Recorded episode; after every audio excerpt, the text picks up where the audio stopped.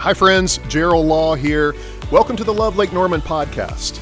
Love Lake Norman is a church in Cornelius, North Carolina, whose mission is to help people find and follow Jesus. You're about to hear a message that will be helpful and hopeful. Our goal is to encourage you to take the next step in your faith. Wherever you are, we want you to know that God has a plan and a purpose for you. Thanks for spending time with us today. We hope you enjoy this message. We are so grateful to Angela for sharing her story. It takes a lot of bravery and courage to do that. The reason we asked her to talk about her experience and the reason she agreed to do it is because we know that when one person tells a story, the rest of us can relate to it in some way.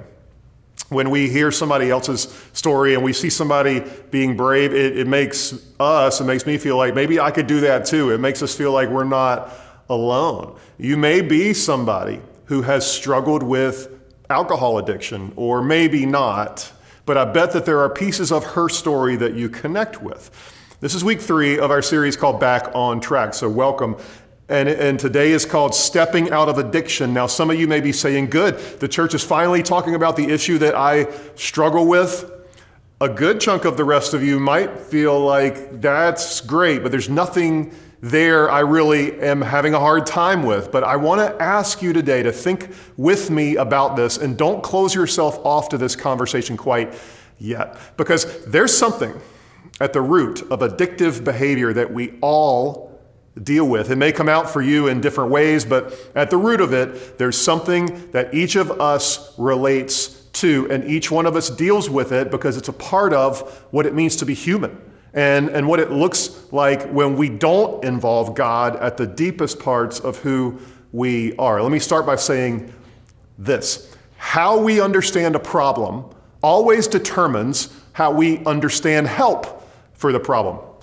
One day, I think about a couple years ago now, I realized that for like a week or two straight, I was walking past this spot on my driveway just as I went into my garage, and it was covered with this black substance on the garage, on the ground. And one day I noticed it, and I really wasn't really sure how long it had been there, but it couldn't have been that long. I looked at it closely, and it looked like some kind of, honestly, like animal droppings. And my first thought was, it must be from some birds. And so I looked up on the roof to see if there were some birds that had built a nest, but I couldn't see anything. I didn't see them flying around. And then I started thinking, well, maybe it's mice.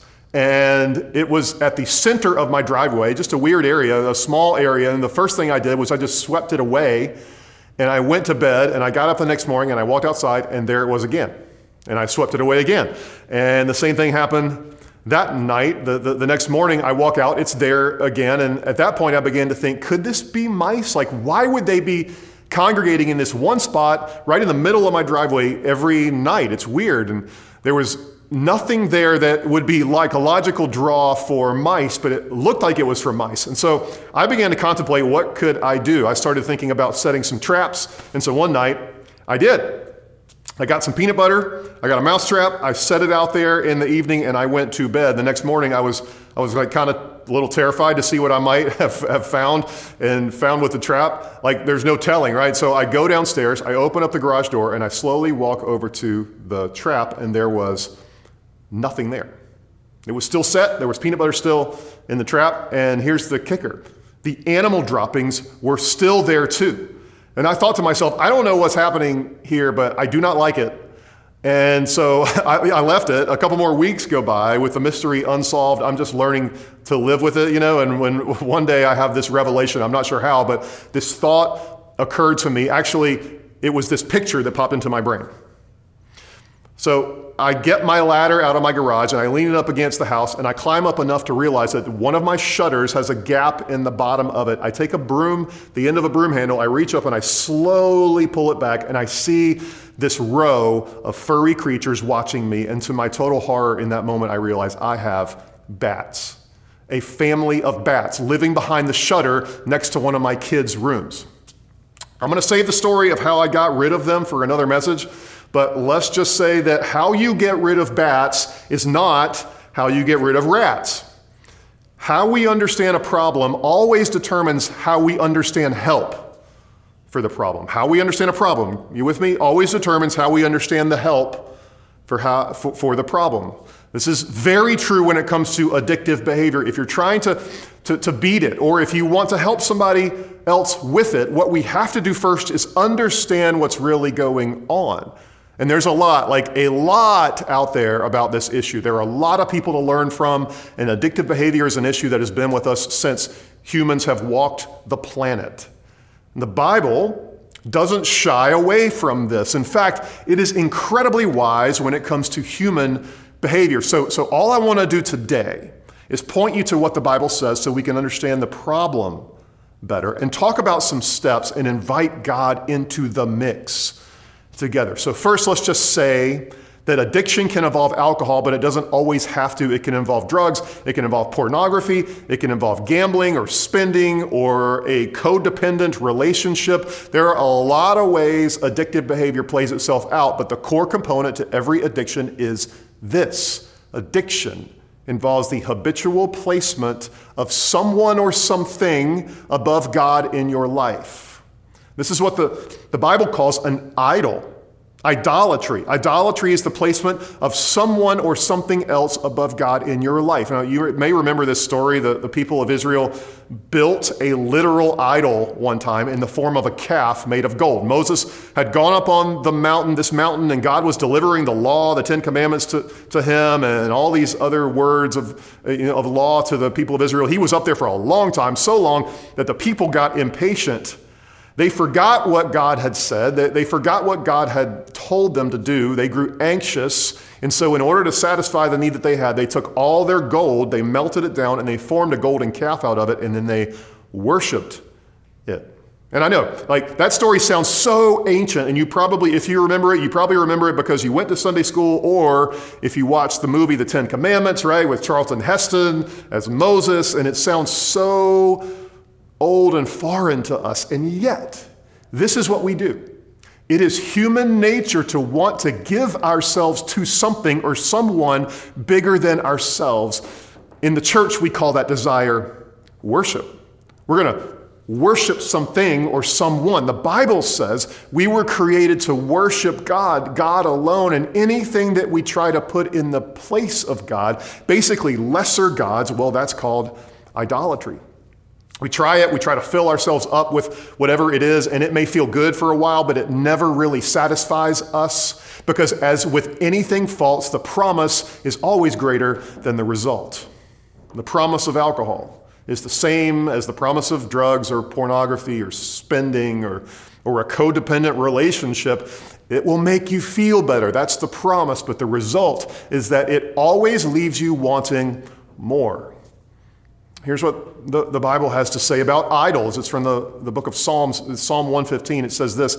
It says, idols have mouths, but they cannot speak, eyes, but they cannot see. They have ears, but cannot hear, noses, but cannot smell. They have hands, but they cannot feel, feet, but cannot walk, nor can they utter a sound with their throats. Those who make them will be like them, and so will all who trust in them. Those are incredible words. It's saying that idols in our lives have no power to help you be a better person. They only have the power to destroy you, and that in the end, all they will do is bring you down. It's just that we have this desire to give ourselves to something, and we have this need to fill the hole that is inside of us, and we will do whatever we can to fill it. And all while God is inviting and inviting and inviting us to fill it with himself, we get impatient, we get anxious, we get distracted, we get selfish, and we end up filling this hole with other things, and those are called idols. So let's bring a little more clarity around the concept of addiction. We have been conditioned to look at addiction as one of two things. Both of them have positives, but when you start to see how the Bible approaches this, both of them are just incomplete. One way to see addiction is only as a disease, only the disease model, only as a disease. It says that since alcoholism or drug addiction or any addictive behavior really is a disease, then you have no power to really break it. You're stuck with it. You can't overcome it. You're always an alcoholic or a drug addict or whatever addiction that it is for you. You're a victim of your broken biology. And now, listen, there's some truth to this. You feel like you're out of control. You have the feeling of being unable to stop, but this isn't a full explanation of what's going on. The other way we've been conditioned to look at addiction is that it's all about choice. Like, you chose this path. It's your own willful decision. You can make a different choice anytime you want to. You just don't want to do it. A lot of us have heard that, and there's a little bit of truth in both of these, right? But they're incomplete, because if you're struggling with addiction, you can feel both guilty about it and you can feel unable to stop. You can feel like you're responsible for the mess, but you can also feel like you're out of control. It feels like both, right? And it makes you feel crazy. Both of those views are incomplete, and if you're misunderstanding the problem, remember, you're gonna misunderstand the solution. Within the scriptures, addictions are viewed as this: voluntary slavery. Voluntary slavery. Let's break that down. Voluntary slavery means that it's both. Sin is always a choice, and we make choices that put us in difficult places. There's a responsibility that you have for your own actions, but some forms of sin create a level of what we would call bondage to a particular habit, and this bondage can be really hard to break. You feel like you can't stop drinking even though you want to. It's the addict who gets money and then immediately knows they're going to buy drugs with it. They can't not do it. You are enslaved to it. It's voluntary slavery. You make willful choices to do certain things, and then over the course of time, they become easier and easier to make. First drink is kind of hard, and then it gets easier and easier as time goes on. The first glance at pornography on the computer takes a lot of effort, and the next time and the next time and the next time, it's easier and easier, because we make choices that give us this momentary feeling that we're looking for, and then it goes away. And as human beings, we want that to feel that way again, and so we go back again, even though we know it's bad for us, just one more time, right? Like, just one more time. And soon, those choices become habits. Habits that are supported by powerful physical dynamics going on inside our bodies, and suddenly we feel like we can't stop. There's no way out. Well, the Bible doesn't let us off the hook either way. It's voluntary slavery. It's both a choice to sin or not, and then it is also the power of habitual behavior. And truthfully, every time we step away from God's ideal for us and into sin, the opportunity for that one decision to become a pattern and a habit is always right there. When I choose to gossip about somebody, the opportunity comes quicker and easier the next time, and then the next. When I choose to lie about something small, insignificant, you know what happens? It's easier to lie about it the next time. When I choose to cheat, like if I'm playing golf and I decide I'm just going to give myself a 4 on this hole instead of a 5, nobody cares, it's easier to do that with something bigger later. Sin is by very nature addicting. So it's no wonder that we can drink too much one night, and then the next time we feel we have the opportunity, it becomes a little bit easier. It's a deadly game that we play, right? Let me ask you, is there a dangerous habit forming in your life right now? Thankfully, God doesn't leave us there. He doesn't leave us without power. He doesn't leave us without a weapon. He doesn't leave us at all. There are passages throughout the Bible about this, but here's what Paul says in First Corinthians. I want to share this with you. No temptation has overtaken you except what is common to mankind. And God is faithful. He will not let you be tempted beyond what you can bear. But when you are tempted, he will also provide a way out so that you can endure it. Therefore, my dear friends, flee from idolatry. 1 Corinthians chapter 10. Paul recognized that when we get tempted, when we're tempted, and what we are tempted with, even if it's substance abuse, alcohol, sex, golf, cheating, another relationship, whatever, it's actually idolatry. The temptation is to place something else in your life over God, and God simply won't stand for that. Now, a couple of things from this passage. Other people have faced what you were facing.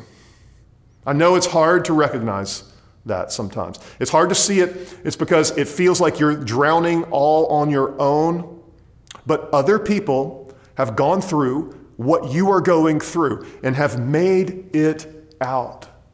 And there's also this: God will always offer you a way out. He will always give you a way to get out of the temptation. It will mean that you have to take him up on it, But there's always a person you can go to. There's always someone to call or an opportunity to remove yourself from the situation you're in. It's always there. It's just that sometimes we ignore it because we want what we want when we want it.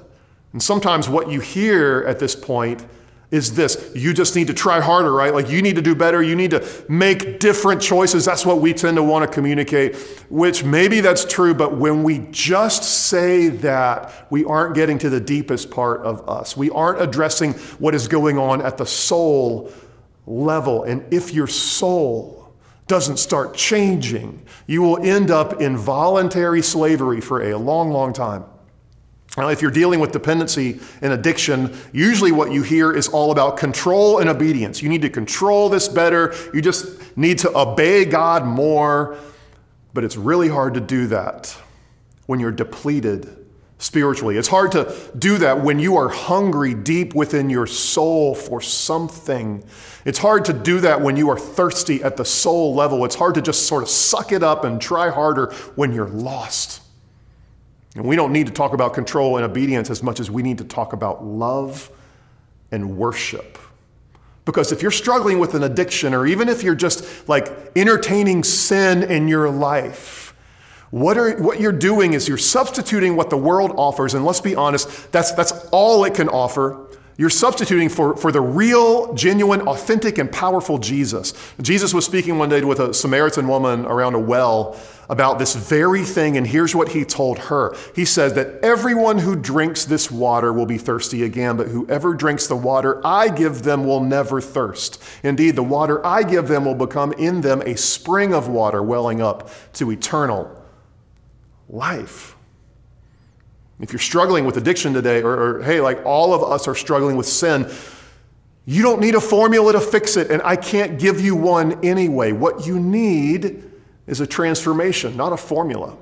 Like at the deepest part of who you are, not at the decisions level, not at the thinking level. You need a transformation all the way down to the soul level. And Jesus says, you drink this water, you'll be thirsty again. And guess what? You keep abusing alcohol, you'll be thirsty again. If you keep experimenting with drugs, you'll be thirsty again. You keep ingesting pornography, you will be thirsty again, all the while hurting yourself in a dozen other ways. But Jesus' words back then are still true today. Whoever drinks the water I give them, he says, will never thirst. Indeed, the water I give them will become in them a spring of water welling up to eternal life. And Jesus later on, he says it in a different way. He says it like this. He says, I'm the bread of life. Whoever comes to me will never go hungry. Whoever believes in me will never be thirsty. Jesus alone is what satisfies our souls. And I believe Jesus can deliver you from your addiction right now if in his all-encompassing wisdom he chooses to. I believe that he also wants to provide help through people who love you if he chooses not to remove your burden immediately. But either way, the point is this: it's an idolatry issue, which means it's a relationship issue. I might not be able to give you a roadmap today for defeating your addictive behaviors, but I can give you the starting point. It's turning your heart towards loving and worshiping Jesus. It's cultivating your relationship with him as the living water for your soul, as the bread of life who will always satisfy you when everything else fades away. Jesus alone is what satisfies our souls. So you want to defeat addiction in your life. You want to begin that process. There are experts who are trained to help you, and you shouldn't walk through this alone. They're experts in alcohol, drugs, sexual addiction, other addictive behaviors. But don't just do the work on the behavior side without doing the work on the soul side. Jesus can bring full healing into your life. And I believe what he's after is even deeper than full physical healing. He wants to take the idol out of your life and replace it with him. And that is more than behavior. It's about who you love. It's about who you worship. And as you begin to cultivate your relationship with Jesus and invite him into that place of lordship and let him sit on the throne of your life, you will find an increasing devotion to him and a decreasing motivation to let an idol take his place. How do you do that? Here's some suggestions. First is this: regularly read the Gospels. It sounds overly simplistic, but Matthew, Mark, Luke, and John. Why? Because you will find yourself face to face with Jesus in them. You'll get to know the real Jesus there. Second thing is this: allow yourself to be vulnerable with encouraging friends. Not the friends who encourage you to drink, right? But people who can be your true friends, who will encourage you to follow Jesus. You and I both need people around us who are moving in the same direction that we are. And if you're standing in a current and you're trying to go upstream and everybody else and everything else is flowing the opposite way, it's hard, isn't it? It's going to take effort. Seek out people who will help you and not hurt you. And then make worship a priority. Like you want to have Jesus on the throne of your life, put him there. Often remind him that he's your king, not your addiction is your king, not the sin you struggle with. Remind yourself that he is your king. If you can start with those three things, regularly read the Gospels, getting around Jesus, building encouraging relationships where you can be honest, making worship a priority with your heart, I guarantee you, you'll start to see the tide shift in your life. And the freedom that Jesus offers can really be yours, because Jesus alone is what satisfies our souls. Jesus alone is what satisfies our souls. Can I pray for you? God, you are all powerful, and there are addictions that have a hold on so many of us, and you want to break the chains of those. God, some things in our lives we voluntarily put ourselves in slavery to. And then they begin to feel like they're involuntary, like they're these habits that we can't seem to break out of. God, would you, in your power, in your grace, in your mercy, just bring your power on us in a mighty, mighty way. Give us your hope. Show us the hope for a future free from addictions where we can put you truly on the throne of our lives. And help us to walk in that freedom, enjoying everything that you want to bring our way. We thank you and we pray this in the mighty name of Jesus. Amen. Thanks again for listening. You can find out more about Love Lake Norman at lovelkn.org. If you live in our area, we would love to have you join us on Sunday. If you're not near our church, we want to encourage you to find a life-giving church to be a part of where you live. That will be a key next step on your spiritual journey. Please take a minute, subscribe to this podcast, and keep up to date with our weekly messages. And thanks again for joining the Love Lake Norman podcast.